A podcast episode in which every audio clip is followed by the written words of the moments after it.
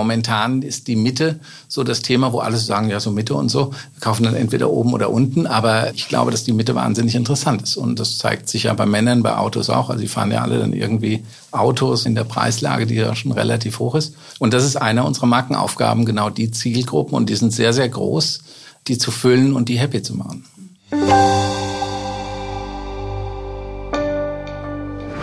Herzlich willkommen zum TV Podcast. Von Anzügen und Taschen über Handtücher und Bettwäsche bis hin zu Porzellan und Kerzen. Der Name Job steht auf vielen Produkten und hat einen entsprechend hohen Bekanntheitsgrad. Im TV Podcast spricht Managing Brand Director Thorsten Stiebing mit TV-Modechefin Silke Emich darüber, wie dehnbar eine Marke ist und welche weiteren Produktgruppen noch vorstellbar wären. Außerdem erklärt er, wie viel von Gründer Wolfgang Job noch in der Marke steckt, die heute zur Holy Fashion Group gehört. Und er verrät, wann es soweit sein könnte, dass die Umsätze mit Womenswear jene mit Manswear überholen. Herzlich willkommen zum TV Podcast. Ich freue mich sehr, heute wieder mal einen ganz besonderen Gast bei uns hier im Studio zu haben. Bei mir ist Thorsten Stiebing, Managing Brand Director der Marke Job. Herzlich willkommen, Herr Stiebing. Sehr schön, dass Sie da sind. Grüß Sie, freut mich. Ja, Ihre Stationen lesen sich wie so ein bisschen das Who is Who im Premium- und Luxusgenre, Namen wie Baldessarini, Mabrun, Windsor und jetzt eben Job. Aber vielleicht wollen Sie sich am besten selbst ein bisschen vorstellen und was Sie so als Brand Director einer Marke wie Job so machen den ganzen Tag. Ja, also mein Name ist Thorsten Stiebing, ich bin Brand Director von Job seit 2015. Stimmt, davor war ich bei Windsor 2013 im Oktober und äh, ich koordiniere und bespreche mit meinen Kollegen, was wir mit Job machen wollen, wo wir hinwollen und wo die Ziele sind. Und ähm, ja, das ist so mein Daily Business. Darüber wollen wir heute auch so ein bisschen sprechen, also wo man mit einer Marke wie Job noch hin kann. Job ist ja wirklich einer der wenigen Namen in der deutschen Fashionbranche, die weit auch über die Modeszene hinaus bekannt ist. Ähm, sie haben mit der Marke einen Bekanntheitsgrad von 94 Prozent. Das ist das, was man immer wieder lesen kann. Wie schafft man das? Wie schafft man es, eine Marke so bekannt zu machen? Und was bedeutet so ein Bekanntheitswert auch für eine Marke wie Job? Also ich glaube, das ist damals äh, in den 90er Jahren gemacht worden über das Parfum auch und es wurde dann jemand gesucht. Es gab Jill Sander in der Branche natürlich und ähm, die hat das im Damenbereich ja gemacht und dann hat ja nur noch ein Männchen dazu gefehlt und das war Wolfgang Job. Und äh, dann hat man gesagt, wie macht man das am besten und hat das dann etabliert, also erstmal über ein Parfum. Also ich glaube, die meisten Frauen hatten dann irgendwann im Badezimmer ein Bild von Jill Sander oder von Wolfgang Joppen schwarz-weiß. Und dann hat man das über das Verfahren natürlich äh, stark gepusht und dann überlegt, wie man weiter so 90er Jahr Lizenzmodell etablieren kann und äh, auch in die Produktgruppen deklinieren kann. Vielleicht müssen wir auch noch den Zuhörern, die nicht unbedingt aus der Modebranche sind, erklären. Also Job, die Marke, für die Sie zuständig sind, hat ja eigentlich nichts mehr mit dem Gründer Wolfgang Job zu tun. Wie ist es? Wie ist die Konstellation und welche Bedeutung hat der Namensgeber noch heute für die Marke? Also ich glaube so in der DNA natürlich schon. Also Wolfgang Job ist nicht mehr in der Firma, hat die Firma dann damals verkauft. Äh, und dann wurde es gekauft von einem Konsortium aus verschiedenen Firmen und dann schlussendlich hat äh, die Holy Fashion Group die Markenrechte gekauft für alles außer Parfum, was immer noch bei Coty liegt. Und das, was da ist, ist einfach der Code der Marke, der natürlich immer durch den, also eine Marke wird ja immer per Definition durch den Markengeber oder den Markennamen bestimmt, wie der ist und was seine DNA ist. Und das ist auch heute noch so und da referieren wir auch heute noch drauf. Und wie würden Sie denn diese DNA oder diesen Code der Marke Job beschreiben? Ich meine, Sexiness ist auch immer ein Wort, was in Zusammenhang mit Job fällt. Wie sexy ist Job? Was ist Job überhaupt? Also ich meine, wenn man ihn sieht und auch die Bilder sieht von früher, dann weiß man da, was da Programm ist. Und natürlich ist Sexiness in einer gewissen Form immer noch ein Code der Marke.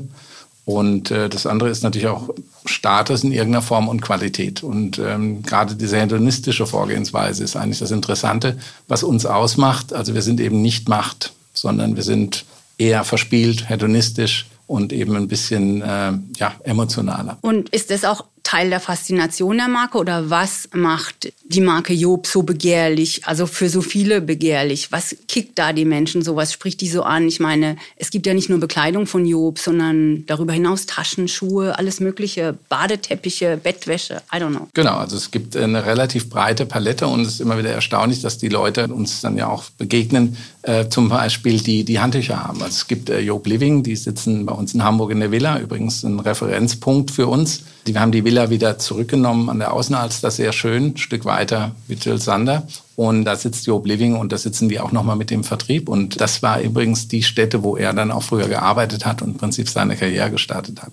Und äh, ich glaube, dass natürlich eine Marke Leuten auch Halt gibt und eine gewisse Orientierung. Und das ist zum Beispiel auch gerade im Living-Bereich für uns ein sehr erfolgreicher Faktor, den wir wirklich gut spielen, finde ich. Äh, da kann man auch mal zum Beispiel eine Couch von Ikea mit einer Job-Decke ein bisschen branden und hat dann natürlich so den Effekt, ja, also ich habe so ein kleines Upgrade und ich glaube, das macht die Marke aus und dann natürlich ein, ein sehr gutes Qualitätsverständnis. Sie haben eben gerade gesagt, eine Marke kann Halt geben oder Sicherheit geben. Was zeichnet überhaupt eine Marke heute aus oder was muss auch eine Marke mitbringen heute, um überhaupt eine Marke zu sein? Also ich glaube, das ist sehr verschieden. Ich glaube, es gibt auch Marken, die so gar nicht bekannt sind, aber trotzdem Marke sind. Ich sag mal so im Stereo-Bereich oder so, was einfach nicht vielen Leuten zugänglich ist. Da fangen dann Leute an, irgendwas zu machen und fummeln rum und machen einen Verstärker und der Verstärker entsteht und daraus entsteht dann irgendwann eine Marke Name. Aber es ist ja davor auch schon ein Absender da, der für irgendwas spricht, also zum Beispiel für eine gewisse Qualität oder Hörqualität. Und ich glaube, eine Marke, wenn sie dann bekannter wird, ein Bekanntheitsgrad hat von 94 Prozent, den haben wir tatsächlich auf jeden Fall mal in Dach also Deutschland, Österreich und der Schweiz, dann ist da einfach schon ein Markenversprechen da, was man dann immer wieder einholen muss, auch immer wieder dann neu positionieren muss. Und äh, das ist auch, ich glaube, das Schwierige an Markenführung, dass man Referenz nimmt auf den, der entstanden ist oder der es irgendwie gemacht hat am Anfang und dann sich auch nicht zu weit davon wegbewegt. Also ich glaube, eine Marke, wenn's, wenn man dann immer wieder neu interpretiert und das zu weit wegnimmt vom Markenkern, dann weiß niemand mehr, was es ist. Und ich glaube, und das ist auch das, was ich immer probiert habe in den Marken, wo ich gearbeitet hatte, war dann äh, ja auch bei Porsche eine Zeit lang, ähm, bei Porsche Design und da war es auch immer so das Thema, was ist eigentlich der Markenkern? Und das wurde akademisch rausgearbeitet und immer wieder rein, rein, rein und dann wieder raus aus dem Thema, ein bisschen Freiheit gelassen, aber nicht zu viel. Und der Kern, das ist das, was Sie vorhin schon so ein bisschen mit der DNA beschrieben haben, also Qualität, aber auch Sexiness oder was gehört noch zu diesem Markenkern? Jo. Ja, ich glaube, es ist so dieses hedonistische und das unkonventionelle Kombinieren auf jeden Fall im Fashion-Bereich von verschiedenen Teilen. Also das nicht ganz strukturierte Vorgehen im Styling und einfach ein bisschen Spaß dabei haben. Auch die Zielgruppen, die wir haben, sind einfach Leute, die auch einfach Spaß an der Mode haben und sich ähm, sehr ja, individuell damit beschäftigen. Also nicht zu strukturiert und geradlinig, dass man sagt, das muss jetzt genau so und so sein, sondern ich glaube, das Ausbrechen ist eher ein Ziel der Marke und dadurch auch eine gewisse Ästhetik zu erzielen. Was wissen Sie eigentlich über Ihre Kunden oder welche Kunden sprechen Sie an mit der Marke Job? Das ist ja schon also Massenphänomen vielleicht jetzt nicht oder Massenphänomen im besten Sinne, im positiven Sinne. Ja, es ist äh, recht lustig. Also es kommt ein bisschen auf die Produktgruppe an, über die wir sprechen. Das ist natürlich dann bei Living wieder ganz anders, wie zum Beispiel im Brillenbereich, im Parfumbereich nochmal anders wie in der Fashion. Und die Zielgruppen, die divergieren da durchaus ein bisschen. Aber ich glaube, wir sind nicht so festzulegen auf irgendeine Zielgruppe. Also heute ist es ja auch so, dass die 60-jährige Mutter äh, ganz gerne auch mal bei Sarah einkauft, was ganz modisches. Oder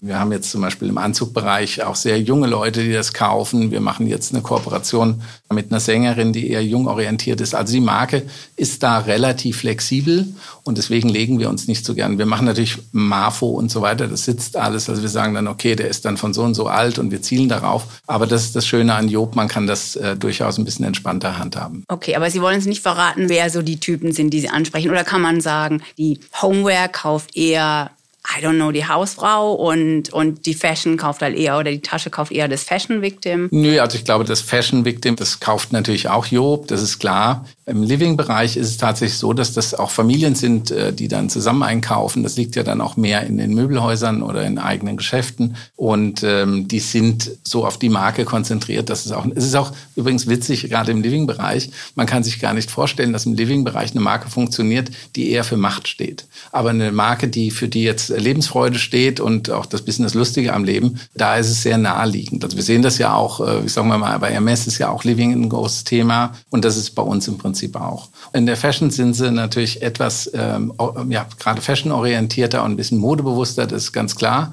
Aber wir verkaufen auch wahnsinnig gut zum Beispiel dunkelblaue Anzüge. Und Männer sind ja nicht immer dafür bekannt, dass sie sich wahnsinnig mit Mode auseinandersetzen. In dem Bereich ist es dann eher eine, ja, das ist eine Hilfe und eine, ja, ein Halt der Marke, wo die Männer dann sagen, das passt gut. Übrigens zum Thema Qualität vielleicht nochmal ein Punkt, der geht immer so ein bisschen unter. Ich glaube, es ist auch wahnsinnig wichtig, dass wir ähm, einfach über Schnitte reden. Also gerade, wie passt eigentlich sowas? Ja, wie schlüpft man da rein? Was hat man für ein Gefühl?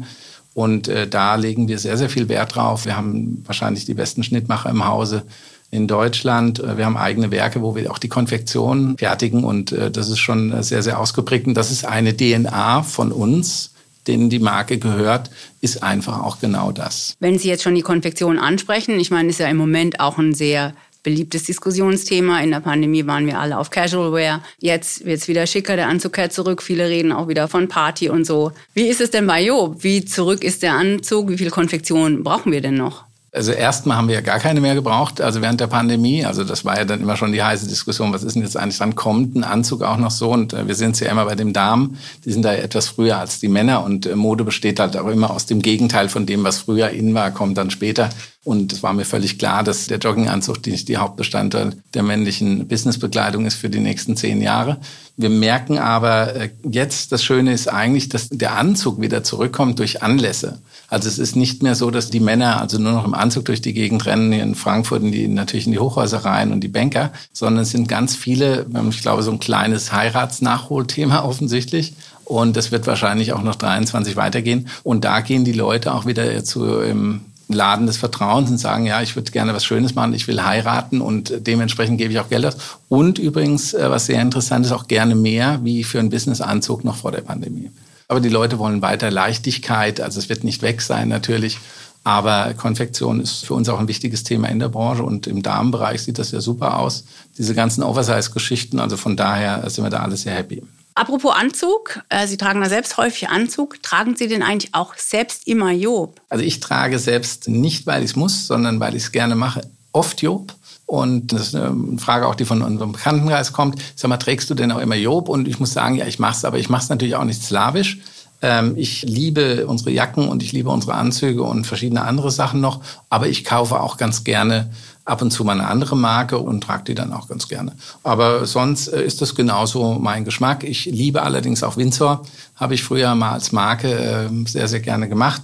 Aber das sind so meine präferierten zwei Marken und im Sportbereich gibt es dann natürlich diverse andere noch. Aber ich liebe Job und trage es gerne. Okay, also im Haus, im Unternehmen, in der Gruppe tauscht man sich auch aus. Also es ist auch okay, wenn Sie ja, noch ja, Windsor tragen oder ja. vielleicht mal eine Dreilsaunjacke oder so. Nee, das, also ich trage dann äh, Job und Windsor habe ich noch was zu Hause, das ziehe ich dann auch privat an. Was ich allerdings nicht so wahnsinnig pushe, ist zu Hause, dass ich alles dann von Job habe. So darf man sich das nicht vorstellen. Ich liebe Bettwäsche auch von Fischbacher und äh, verschiedene andere und ich bin eigentlich auch nicht der, der die Marke so wahnsinnig gerne außen trägt. Also von daher äh, ist es äh, so, dass ich das schon pointiert äh, dann verteile und so auch dann mache. Also Job tragen, ja, in Job schlafen, nicht zwingen. Ich schlafe auch manchmal in Job natürlich und ich habe diese wunderbaren äh, ähm, Frotteetücher, die liebe ich, die sollte jeder kaufen, weil die von der Qualität sehr, sehr gut sind. Das haben wir auch zu Hause, ja. Aber ein bisschen mixen tun wir da. Sie haben eben schon Frauen- und Männerkollektionen angesprochen. Sie sind ja mit der DOB zur Herbst-Wintersaison 2021 nach drei Jahren Pause wieder gestartet. Man könnte sagen, rechtzeitig zur Pandemie. Es war ja, ja, irgendwie ein schwieriger Zeitpunkt.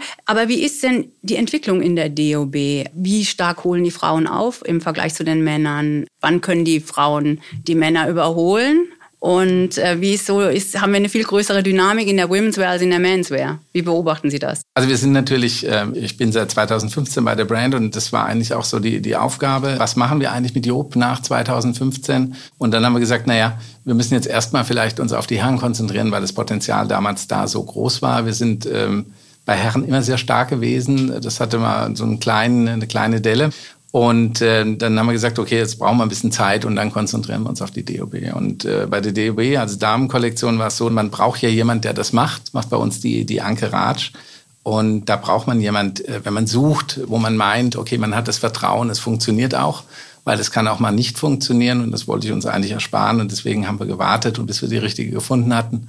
Das haben wir gefunden mit Anke und äh, haben wir gesagt, okay, das machen wir jetzt wieder. Auf Ihre Frage, äh, die Herren machen ungefähr immer noch aktuell, ich glaube, 70 Prozent. Wir machen mit DOB 30 Prozent, ist aber stark wachsend. Also wir haben eigentlich in beiden, äh, sowohl in der HK und auch in der DOB, ein starkes Wachstum. Also absolut wachsen wir immer noch stärker mit der HK, obwohl die DOB prozentual besser wächst. Also ist immer ganz happy. Also es ist noch nicht so ganz abzusehen, wann die Frauen die Männer überholen werden. Ich würde sagen, also so gegen 26 müssen wir uns nochmal treffen und dann können wir da nochmal drüber reden. Also okay. Das, ja. okay, ja gut, ist ja nicht mehr so lange. Ja, vier Jahre. Ja. Ähm, und wie ist es denn so markentechnisch gedacht oder von den Endkunden her gedacht? Also wie reagieren Männer und Frauen, reagieren die unterschiedlich auf die Marke oder haben sie da unterschiedliches Feedback? Wie ist das? Also per se haben wir einfach die 94 Prozent Bekanntheitsgrad und Frauen sind ja einfach, was Mode betrifft, soweit ich das übersehen kann, ähm, informierter und auch engagierter, was dran ist, was nicht dran ist. Männer sind ja sehr treu im Kaufen und deswegen braucht man auch eine Passform, die dann irgendwie passt, auch wenn dann vielleicht das Gewicht mal ein bisschen divergiert. Und die Damen sind dann schon sehr interessiert und schlagen dann auch zu und kaufen dann auch spontan. Also mit einer guten Damenkollektion kann man schneller Erfolg haben wie mit einer guten Herrenkollektion, weil die Herren, die brauchen dann immer so ein bisschen. Aber brauchen die Männer stärker die Marke oder den bekannten Namen als Sicherheit als die Frau, würden Sie sagen? Das ist eine interessante Frage. Das haben wir gerade im Auto auch diskutiert. Meine Meinung war schon ein bisschen, weil die Männer natürlich da jetzt nicht so losrennen. Die kann man dann fragen, ja, wie sind die neuen Carbon Brakes von Porsche und wie fährt der und wie viele Sekunden? Da kriegt man eine Antwort drauf, aber bei Kleidung ist es eben nicht so. Und die Damen, die sind da einfach schon äh, klarer orientiert und machen das. Aber trotzdem äh, ist das ja bei Damen auch so, dass sie durchaus dann, keine Ahnung, die brauchen dann die richtige Tasche und die richtigen Schuhe und dann kann da auch mal der Markenname draufstehen. Bei Frauen ist halt dieser Mix auch interessant, finde ich. Gerade, dass man so quer kauft. Ja, also man kauft auch mal günstig mit einer tollen Tasche dazu oder mal genau umgekehrt. Aber ich sehe halt viel mehr gut aussehende und vor allen Dingen gut angezogene Frauen auf der Straße wie gut angezogene Männer. Ja. Gut, aber da können Sie ja gegensteuern. Das versuchen wir seit Jahren. Es gelingt uns. Und äh, ich denke auch, dass es weiter so geht. Und ich glaube auch jetzt, wenn wir ein bisschen mehr äh, Konfektion oder sagen wir mal gar nicht nur die Konfektion, aber ein bisschen mehr so einen klassischen Style sehen, dass das den Männern auch wieder unheimlich hilft, weil wenn die jetzt mit einer Jogginghose hier über Frankfurt über die Zeil gehen, dann sieht das auch dann teilweise schlecht aus. Und ich glaube, da ist das Thema Halt auch zu geben, wenn eine Marke dann sagt, okay, das wäre so jetzt die Richtung, dann ist der Mann dann auch durchaus bereit, das relativ zügig und konsistent umzusetzen. Wenn Sie sagen, so eine Marke gibt Halt oder ja auch eine gewisse Orientierung, wofür sie steht und so, was sind denn dann vielleicht die größten Herausforderungen, wenn man so eine Marke führen muss oder will, wenn man die klar positionieren will? Ähm, ja, wie weit kann man so eine Marke dehnen? Wie selektiv muss man sein? Wie demokratisch kann man sein? Oder wie stringent muss man sein oder wie divers und inklusiv, um das mal neudeutsch zu formulieren, kann man sein? Also ich glaube, dass das Wichtige ist, öfter mal Nein zu sagen, wie zu oft Ja zu sagen. Und ich glaube auch, das merkt auch übrigens der Endverbraucher relativ schnell, auch in Marketingkampagnen. Die merkt, die haben ein sehr feinfühliges äh, Gefühl dafür, wie weit sich die Marke von irgendwas entfernt und was da noch cool ist und was nicht. Also ich glaube, man kann massiv übertreiben, aber muss dann wieder zurückkommen. Das ist vorhin das Thema der Markenführung. Und dementsprechend sollte man sich auch in der Markenführung verhalten. Wir kriegen natürlich diverseste Angebote, was Lizenzen betrifft.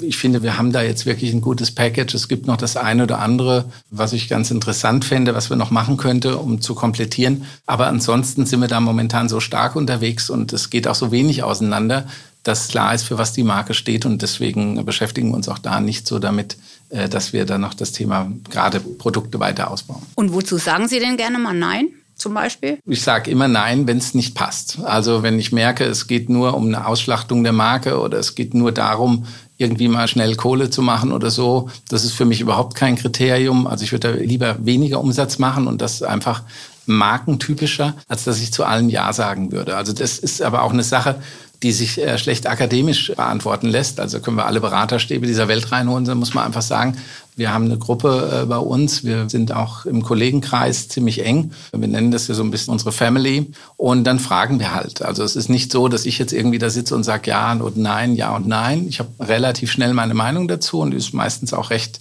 klar. Und dann frage ich nochmal das Design-Team oder frage im Marketing, was meint ihr da an dazu? Und unser Lizenzmanager ist stark. Und dann entscheiden wir dann relativ schnell. Ist es schon auch mal eine Bauchentscheidung oft? Es ist wie immer äh, das Thema Bauch wird ja total unterbewertet. Ich glaube, dass wir uns damit viel mehr beschäftigen müssten, weil äh, das sind ja auch Reaktionen, die ganz klar gesteuert sind und die man drin hat und die man sich nicht nachlesen kann, die automatisch sind. Also wenn Sie jetzt heute einen Pfeil auf jemand abschießen, dann kann der sich entweder bewegt er sich von dem Pfeil weg und macht das automatisch oder nicht. Und das sind so Dinge, die müssen Sie halt können oder Sie können sie nicht. Und ich glaube, bei uns sind einige, die das gut können Deswegen äh, sind wir auch, ich glaube, recht erfolgreich. Sie haben eben gesagt, Sie haben vielleicht nur das eine oder andere Projekt oder die eine oder andere Lizenz, die Sie sich vorstellen können. Ich ja. habe ja mal geguckt, ich meine, man kann unter dem Namen Job auch Latte Macchiato oder Espresso-Löffel kaufen, Kerzen kaufen oder Rotweingläser mit Cornflower-Gravur. Was könnte es denn noch geben? Also das gehört in den Living-Bereich und es stimmt, wir haben recht erfolgreich Porzellan aufgesetzt als Produktlinie. Und wenn Sie an einem Tisch sitzen und der ist schön gedeckt und es ist schönes Porzellan auf dem Tisch, dann hört natürlich auch ein Löffel dazu für den Nachtisch, in dem Fall Espresso-Löffel. Und das bauen wir dann also einfach so auch komplett aus. Und im Living-Bereich zum Beispiel könnte ich mir schon vorstellen, dass wir das Thema Outdoor nochmal belegen. Das ist ein starkes Thema. Wir sind innen mit Möbeln, Kastenmöbeln und so sehr erfolgreich unterwegs. Und das Thema Outdoor wäre eigentlich ein schönes Thema, was wir noch machen können. Was ist denn aber die stärkste Produktgruppe überhaupt? Ist es nach wie vor die Mode? Also ist das der Kern nach wie vor? Mode ist am stärksten. Da machen wir mit Abstand die größten Umsätze. Und dann ist sehr stark das Thema Taschen. Äh, haben wir gar nicht drüber gesprochen. Taschen ist in Deutschland wirklich unheimlich präsent. Also wenn man sich die Anteiligkeiten anschaut, und auch sieht, wie präsent die sind. Und äh, hier meine Tochter, die ist in Kreuzlingen auf einer Schule und die, die Mädels sind da auch unterwegs. Die haben auch viel Job. Also können sie bei uns dann aber auch mal im Outlet kaufen. Da ist es dann etwas günstiger. Aber das ist so eine Produktgruppe, die ist eben wahnsinnig stark. Und ähm, das ist ja heute so bei Taschen, wenn man Louis Vuitton sieht, Gucci, Prada und so weiter, das wird natürlich auch relativ teuer. Wir sind da eine Preisstufe drunter und es ist einfach erreichbarer. Und ich glaube, für viele ist dann einfach auch eine Tasche für 1000 Euro wahnsinnig teuer. Und das kann man dann über uns gut lösen und hat dann trotzdem ein wahnsinnig gutes Produkt auch mit dem Markenkennzeichen. Ne? Also ist quasi die Job-Tasche schon auch Statussymbol, aber eben nicht für die Superluxuskunden, sondern für die ja. Premiumfrau. Ich glaube, das ist so unsere Branche. Ich weiß noch, wie ich damals dann zu Job gegangen bin, dann waren so unsere Münchner Freunde, die sagten, Mensch, Job und so. Ich war vorher bei Windsor, das ist halt etwas höher und positioniert und die Marken vorher auch. Und äh, dann war immer so das Thema Ja und so. Und dann, die haben, kaufen dann wahrscheinlich Bottega Veneta oder sonst irgendwas.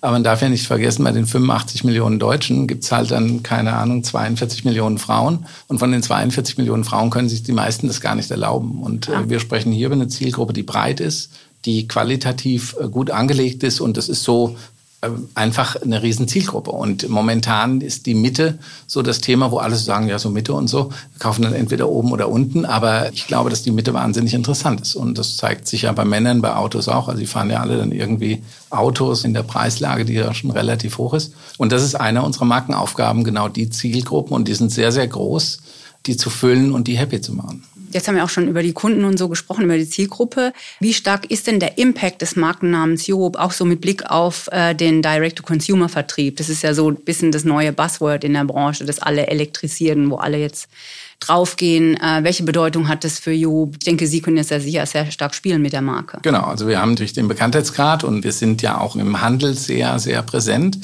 Und wir lieben auch den Handel. Also ich bin jetzt noch nicht in Frankfurt in der Stadt gewesen, aber wir werden es dann wahrscheinlich morgen tun. Man geht dann einfach wieder gerne in die Stadt. Das Wetter ist gut, man geht gerne einkaufen, man sucht wieder was aus. Deswegen sind da natürlich die Player, mit denen wir arbeiten. Das sind viele große, viele kleine, viele Platzhirsche. Das sind wichtige Leute für uns, äh, die vertrauen uns. Und wir haben das Vertrauen auch, ich denke, sehr stark pushen können die letzten Jahre. Und ähm, das das ist wichtig. Und das andere ist natürlich dann, der andere Channel ist natürlich online, also die Own Operated Stores äh, und natürlich auch der Online-Shop. Und wir haben wirklich wahnsinnig gute Umsätze im Online-Shop noch. Es wächst äh, wirklich stark. Und äh, wir hatten jetzt letzten Monat immer noch 60 Prozent plus und da sind wir schon sehr, sehr happy. Der stärkste Kanal ist aber noch der Wholesale-Kanal, also das, was wir machen mit den Kunden, die wir haben, die angestammten Kundenbeziehungen. Auch da ist das Wachstum einfach wahnsinnig groß. Also es ist wie so eine, manchmal ist es ein bisschen witzig, wenn Sie so eine Marke machen, ist ja immer so, am Anfang müssen Sie am Anfang mit irgendwas und das ist dann meistens das Produkt. Das ist das, was äh, mich auch immer umtreibt. Also schlechtes Produkt, gute Marke finde ich doof. Also besser gutes Produkt, schlechte Marke finde ich dann besser. Und besser ist natürlich gutes Produkt und gute Marke. Und das ist das, was wir am Anfang gemacht haben und die Marke dann wieder nach Hause gebracht haben und wo der Kunde sofort reagiert hat. Ich war wahnsinnig äh, überrascht wie ich angefangen habe, da ging man so, ja, Mensch, das war jetzt schwierig und so, ganz schwierige Aufgabe. Und ehrlich gesagt, also mein Chef sagte immer, ich soll sagen, es war schwierig. Ich fand es nicht so schwierig, weil äh, einfach das Thema der Produkte im Mittelpunkt stehen muss und die Passion zu Produkten. Und das ist auch das, wo wir äh, bei uns zu Hause in Designbereichen also immer wieder drüber reden. Ich hatte letzte Woche ein Gespräch mit unserem Schnittmacher Dietmar Kölsch, äh, der einfach wahnsinnig gut ist und passioniert ist und mit dem Designer und dann bringst du das Produkt zusammen und dann macht es einfach Freude und das merkt der Kunde und das zusammen mit dem Bekanntheitsgrad ergibt eigentlich den Erfolg. Und nochmal kurz auf den Vertrieb sprechen zu kommen. Wie sind denn so die Anteiligkeiten so ganz grob der drei Bereiche, also Own Retail, Wholesale, Online und wie verschiebt sich das perspektivisch? Also wo sehen Sie das sagen wir mal in drei Jahren oder in fünf Jahren? Also ich glaube, dass das Thema Own Retail ein Thema ist und dem muss man sich auch stellen und darüber macht man auch Marke. Also wir werden weiterhin Geschäfte eröffnen, wir werden weiterhin den Online-Shop auch äh, pushen. Das ist ja unser Store auf der Madison Avenue, das ist ja unsere Visitenkarte und ähm, ja, ich glaube nicht, dass unser Wachstum im Wholesale nur halbwegs zu Ende ist. Ich glaube, da können wir ganz stark weiter wachsen, aber wir werden uns natürlich auch konzentrieren auf das Thema Internationalisierung. Wir sind äh, Anfang November in Dubai, werden uns Middle East anschauen und wir sind jetzt eigentlich ready vom Produkt. Das war so das Ziel. Wir sind ähm, im Ladenbau jetzt gut dabei und sind im Marketing gut dabei und dann geht es natürlich an das Thema Internationalisierung. Wo es hingeht, weiß ich nicht. Also es wäre schön, wenn die Städte auch einfach weiter prosperieren und dass es nett ist, in die Stadt zu gehen und einfach seine Sachen wiederzufinden, Leute zu treffen und Kaffee zu trinken und äh, oder Wasser zu trinken, whatever. Aber äh, das ist so das Thema. Ich glaube schon, dass wir natürlich auch in eigenen Kanälen stark wachsen können. Und welche anderen Märkte, internationalen Märkte haben Sie noch so im Visier? Ähm, wie gesagt, also wir werden uns jetzt mal um Middle East kümmern. Ich glaube, dass das ein Markt ist, der kommt, so wie China in den 90er Jahren und ähm, dann sind wir in Frankreich noch gerade in Gesprächen, also dann sind wir in Europa aber eigentlich durch. Und dann könnte man sich, wenn man noch äh, Zeit, Lust und auch das nötige Geld hat, um Amerika kümmern. Das ist ja momentan, wo viele reingehen und da was machen. Aber auch das schwierigste Land, also nur mal Thema Vertrieb und Verkauf im B2B-Bereich. Äh, Department Stores, die haben halt die Concessions erfunden. Da ist es sehr, sehr schwierig, da auch dann für uns als Industrie Geld zu machen. Da müsste man äh, gucken, wie man das machen kann. Ähm, übrigens, ein Kriterium einer erfolgreichen Marke ist auch zum Schluss, dass man Geld damit verdient.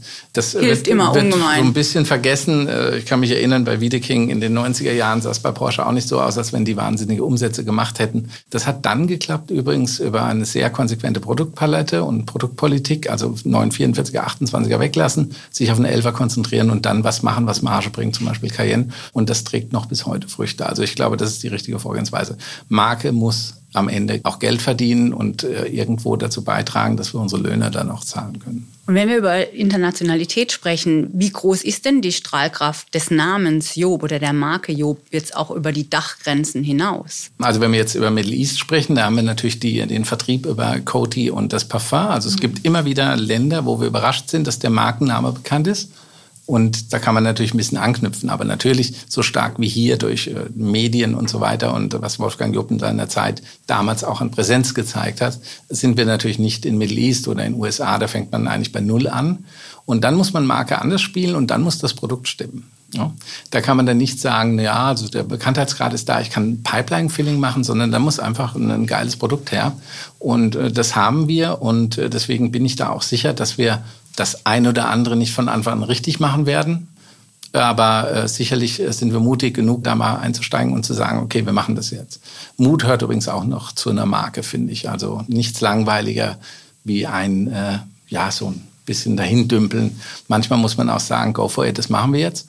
Und ähm, natürlich ist es viel schwieriger. Aber so gerade Osteuropa ist äh, Polen und so weiter. Das sind sehr starke Exportmärkte auch für uns und das hat auch geklappt, ohne dass äh, Wolfgang da wesentlich bekannt war. Und wo waren Sie zuletzt mutig, besonders mutig mit der Marke Job? Ich finde, wir sind permanent mutig. Also wir machen mutige Kollektionen und wir haben zum Beispiel auch Entscheidungen getroffen jetzt während der Pandemie, wo wir gesagt haben, also man muss sich das so vorstellen, ich war auf dem Fotoshooting in St. Moritz äh, 2020 im März und dann kamen wir zurück und ich habe während dem Lunch äh, schon ständig Anrufe bekommen und wir kamen zurück und haben Millionen an Ware storniert und mussten uns überlegen, was wir machen. Aber wir hatten ja auch Handelspartner auf der anderen Seite und der Mut bestand darin, dass wir nicht äh, storniert haben und nicht zu viel weggenommen haben, sondern gesagt haben, okay, wir gehen raus. Und das machen wir jetzt auch weiter. Also auch jetzt in der Situation werden wir äh, unser Lager nicht abbauen, sondern unser Lager aufbauen. Wir wissen, dass wir genug Kunden draußen haben und das werden wir extrem pushen und äh, das wird den nächsten, ja, den nächsten Schub der Marke geben.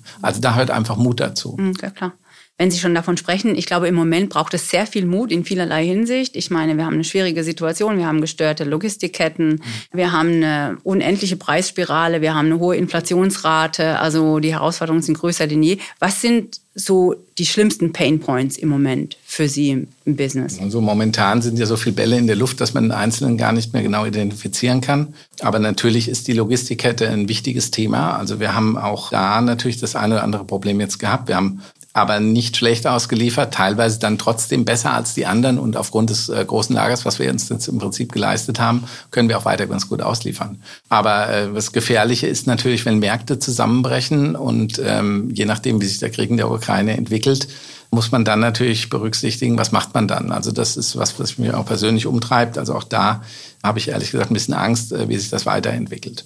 Aber ansonsten ist es so, dass man betriebswirtschaftlich sauber planen muss und dann funktioniert es auch. Aber besonders die Logistikkette ist momentan schwer. Also ich weiß, äh, mein Kollege Henny von Einsiedel, der also für in seinem Team dafür zuständig ist, die Ware zu besorgen, der äh, ist da stark unter Druck. Und natürlich versuchen wir das konstruktiv mit seinem Team abzustimmen und ähm, da zu gucken, dass die Ware rankommt. Aber das ist für ihn, das sind teilweise Container unterwegs und man weiß gar nicht, wo sie sind. Die sind teilweise auf Bahnen. Wir müssen Linien umbelegen in der Warenbeschaffung aus Asien teilweise, versuchen dann aber auch wieder hier in Europa mehr zu produzieren. Also das ist eine anspruchsvolle Aufgabe. Ich beneide ihn da nicht drum und er macht das sehr gut und wir sind da happy, dass wir da einigermaßen noch äh, gut dastehen. Aber das ist eine, eine schwierige Situation. Es gibt große Firmen, die müssen viel Umsatz abmelden. Das müssen wir nicht, aber äh, das ist so die, die Situation da ist es auch das größere Problem als die Preiserhöhungen, die ins Haus stehen oder die Kalkulationen, die damit verbunden sind? Also ich war jetzt unterwegs und im Hotel, also ich war sehr überrascht, dass die mittlerweile auch an Preisen aufrufen. Also wenn man das ganz realistisch sieht, es ist einfach so, dass sich alle Preise erhöhen, also für uns in der Gesamtkette, die Trimmings, also die Zutaten, die Fabrics. Und wenn man mit den Leuten redet, und das sind langjährige Partner von uns, war neulich ein Weber da aus Italien, dann sag ich, du, was mit den Preisen? Und dann sagt er, ja, wir müssen erhöhen und äh, er hätte Energiekosten Kosten sind dreimal höher. So, und dann gibt es nur zwei Möglichkeiten. Also entweder man sagt, man verzichtet ein bisschen auf Qualität oder versucht den Lieferanten zu wechseln, die haben dann das gleiche Problem, oder man stellt sich der Situation. Und wir machen beides. Also wir versuchen, die Preise zu halten und dann natürlich dann auch ein bisschen abzuliften. Und wir hatten, ähm, haben das in der letzten Saison so erfolgreich gemacht und die Kunden verkaufen es genauso gut durch. Aber ich glaube, irgendwann ist mal Feierabend und da muss man sehr genau darauf achten, denn die äh, die Situation, die jetzt kommen wird, ist eigentlich das Bedrohliche. Also was passiert jetzt? Mein CEO Marcel Braun sagte das neulich sehr treffend in der TV übrigens auch so zitiert. Äh, die Frage ist, wie lange die Kapelle noch spielt.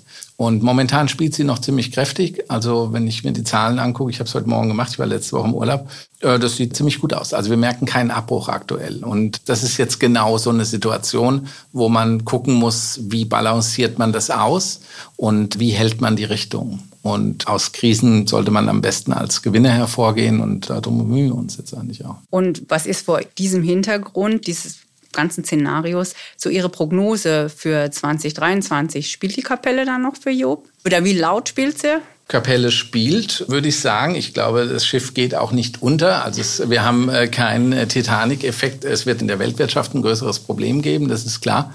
Aber ich glaube, dass wir in der Marke so viel Wachstum noch vor uns haben, dass es da vielleicht einen kleinen Aushub gibt nach rechts, aber dass es sonst weiter nach vorne geht.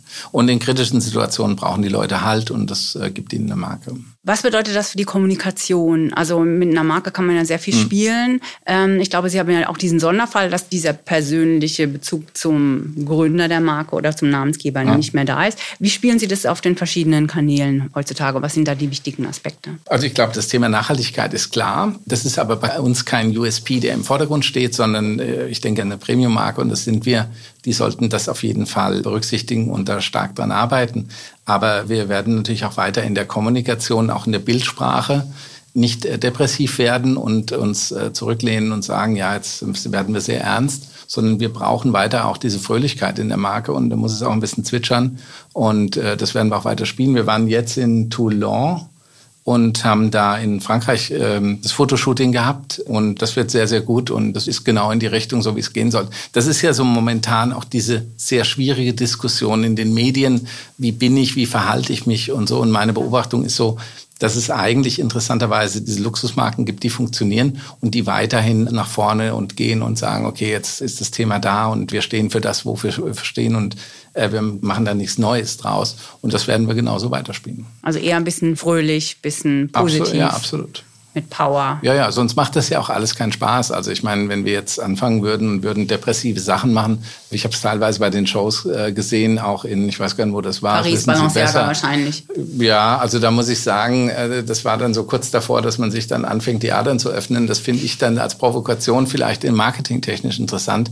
Aber ich glaube, äh, die Welt will dann schon was anderes haben. Also die wollen natürlich Balenciaga, aber auf jeden Fall vom Statement von uns als Marke würde ich sagen, ist das genau richtig, wie es war. Okay, gut. Dann habe ich ganz zum Schluss noch eine ganz andere Frage. Wen würden Sie denn gerne mal im TV-Podcast hören? Gute Frage. Also habe ich mir keine, ich habe mir auch über den Podcast keine Gedanken gemacht. Ich höre es mir zwar immer an, übrigens äh, gute Initiative der TV. Ähm, fragen Sie doch mal Daniel Grieder. Können wir machen. Gut, das ist ein Projekt, ein Auftrag, nehmen wir an. Schauen wir, was wir daraus machen. Gut, vielen Dank, dass Sie da waren. Vielen Dank für Ihre Zeit und Ihre Insights. Gerne. Und auf bald. Dankeschön. Das war Thorsten Stiebing von Job im Gespräch mit Silke Emich. Und das war der TV Podcast. Sie haben Fragen oder Anregungen zum TV Podcast? Dann schreiben Sie uns an podcast.textilwirtschaft.de. Mein Name ist Tim Dortmund. Vielen Dank fürs Zuhören und wenn Sie mögen, bis nächste Woche.